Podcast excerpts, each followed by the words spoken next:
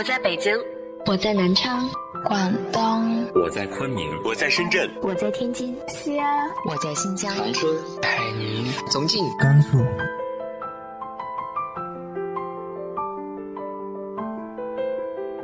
这里是 FM 幺八零八四，昨天的你的现在的未来，我是主播背着吉他的蝙蝠女侠。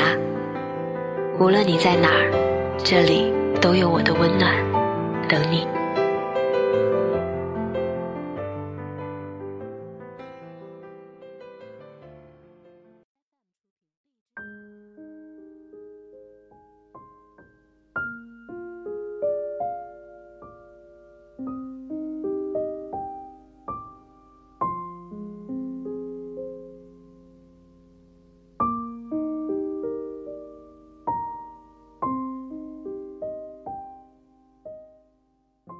嗨，亲爱的你，晚上好。我总是会收到各种各样的私信，关于你们在感情里的各种执念。也许总会有那么一个人，困扰着你，伴随着你，影响着你。我不知道这段感情始于何时，又将止于何时。我只知道，这或许是缘分的另一种表达方式。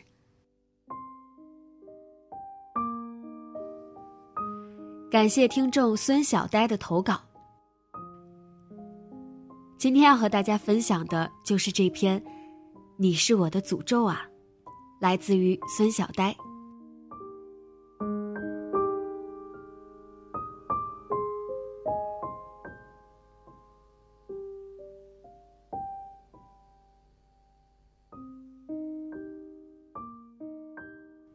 来陪我喝酒吧。好啊。田小姐一约我喝酒，我就知道她可能要去相亲了。其实田小姐是我七年前就认识的老友了，三十一岁，至今未婚，绝对一大龄剩女。不过，她可不是网上的那种事业有成、绝世美女的剩女。相反，她长相一般，身材一般，学历一般，工作一般，总之是一个一般的不能再一般的人了。其实我一直觉得，像田小姐这样一个一切都一般的人，是最容易嫁出去的。但是田小姐是个特例。孙小呆。跟你喝完这一杯，我就要去相亲了。田小姐说这句话的时候，眼睛红红的，似乎要溢出血来。其实，这不是田小姐第一次相亲了，少说得有几十次了吧。每次都是惨败收场，甚至田小姐觉得她得罪了介绍人，以至于以后每一次相亲都是带着泪参加的。他都结婚了，为什么这个诅咒还跟着我？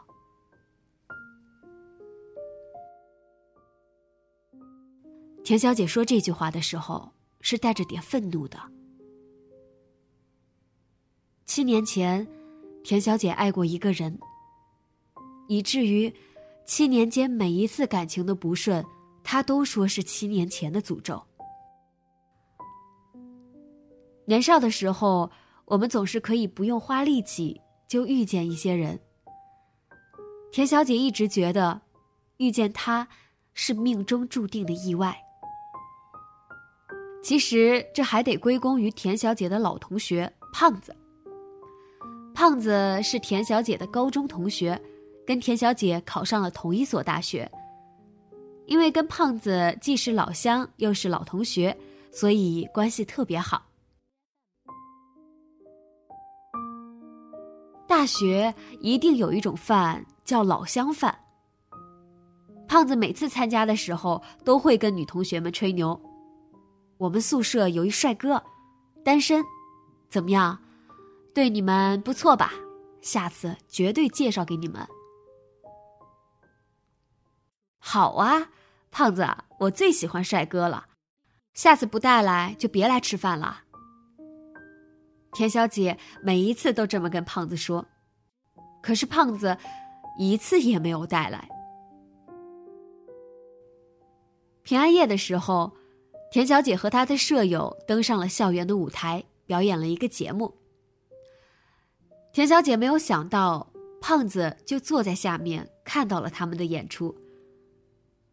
演出结束，也不知道是胖子看上了田小姐的室友，还是真的觉得田小姐的室友够美，美到可以配得上胖子口中的帅哥，于是硬拉着田小姐做媒。田小姐实在扛不住胖子的软磨硬泡，便答应了。可是室友每次都推脱算了吧。田小姐为了好应付胖子，就自己留下了这位男生的联系方式。男生叫小付，我总爱这么叫他，因为我觉得他负了田小姐。其实小付的名字很好听，至少。田小姐一直是这样觉得的。田小姐就这样和这个叫小付的男孩做了网友。网友总是要见面的。田小姐第一次见小付是在宿舍楼下。他披头散发，素面朝天，穿着一双棉拖鞋，拿着几个泡椒凤爪在等他。朝着田小姐走来的。是一位身高有一八三、清瘦阳光的大男孩。哇，好干净啊！田小姐仿佛看到男孩身后发着光。你还真买了？小付接过鸡爪。你才矮呢！原来是田小姐太激动，听错了小付的话，以为小付在嫌她矮。自卑感让田小姐没敢再多说一句话。直接跑回了宿舍。这就是小付和田小姐的第一次见面。后来，小付就经常带着田小姐打游戏、压马路、跑社团，还带着田小姐打羽毛球。田小姐为此还加入了羽毛球协会，和小付成了同一批社员，每天一起打球。田小姐人生的第一张运动类比赛荣誉证书就是那个时候拿到的。后来，他们开始煲电话粥，聊天，谈天说地，两个人出乎意料的合拍，仿佛情侣之间该有的默契都有了。可是，两个人谁也没有捅破那层窗户纸。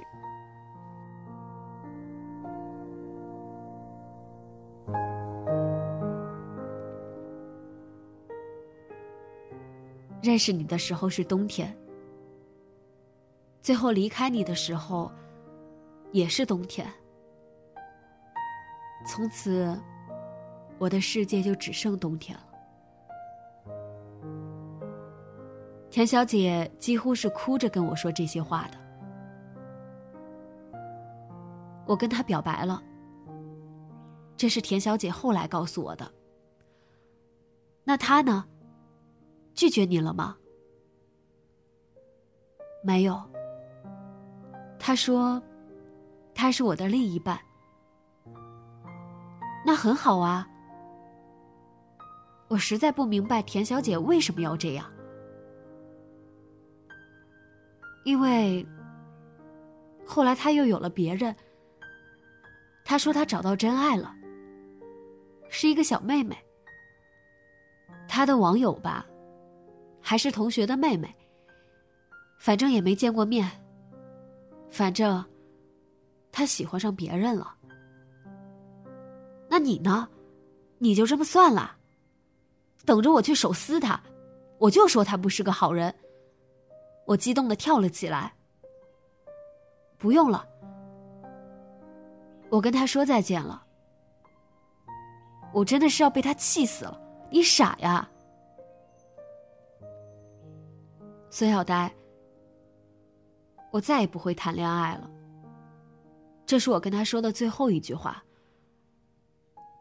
你说，我会不会真的就再也不谈恋爱了？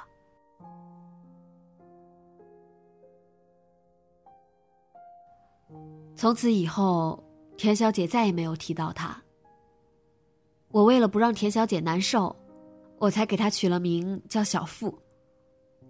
但是田小姐总是不让我叫这个名字，直到今天，田小姐都觉得他是一个好人。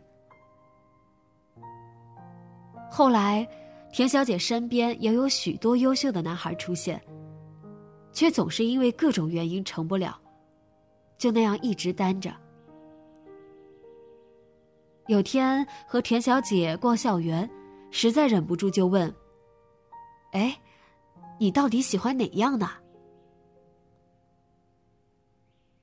就前面，骑自行车那样的就行。”田小姐开玩笑的说着。你看，身后还发着光呢。远远的就看到一个一米八几的男孩骑着车朝我们过来。刚想嘲笑田小姐的择偶标准一点也没有提高的时候，才发现那个离我们越来越近的男孩，竟然是小付。我不禁看了一眼田小姐。田小姐。头也没回的，大步朝前走。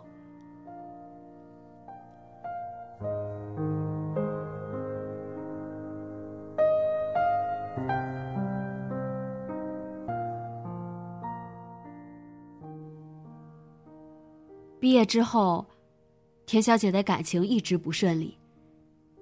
她总是说：“孙小呆，一定是诅咒。”一定是我当时说再也不谈恋爱了，这句话变成诅咒了，你说是不是？后来，田小姐每次相亲失败，也说都是诅咒害的，还说要把那个男人找到，立誓打破诅咒。其实我知道，根本就没有什么诅咒。只是田小姐每次感情不顺，开始怀疑自己时找的理由。她试图用诅咒来安慰自己的失败，其实只是，她再也没有遇见另一个人，她身后也发着光的人。我们每个人在年少时都遇见过发着光，朝我们跑来的人。只是有的人慢慢的忘记了，有的人觉得这样的人只存在于想象中，有的人觉得这样的人只存在于理想中，有的人甚至觉得麻烦，就让家里介绍一个也可以过过日子。但是田小姐的心底始终相信，她的心里永远有一片净土，等待着一个骑车少年。发着光朝他奔来，然后，他可以笑着说：“诅咒解除了。”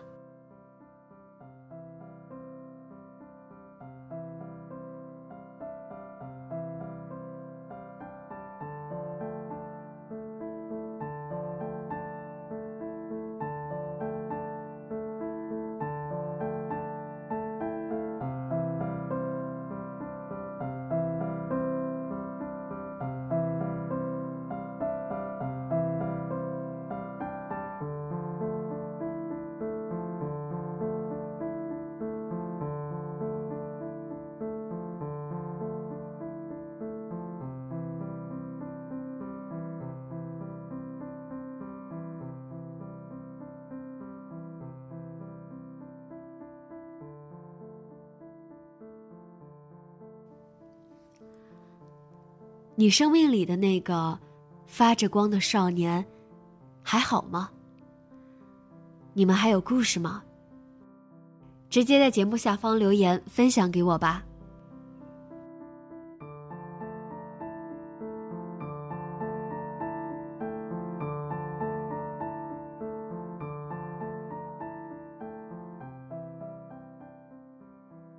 今天的节目就到这里。节目原文和封面请关注微信公众号“背着吉他的蝙蝠女侠”。电台和主播相关，请关注新浪微博“背着吉他的蝙蝠女侠”。明晚九点到十点，我依旧在荔枝 FM 的直播间和你一起进行微博私信的答疑解惑。周六晚上九点到十点更有我们的主题直播。那本周六的主题是，和我分享你的友情故事吧。带着你的好友，带着你们的故事，我们一起相约荔枝 FM 直播间。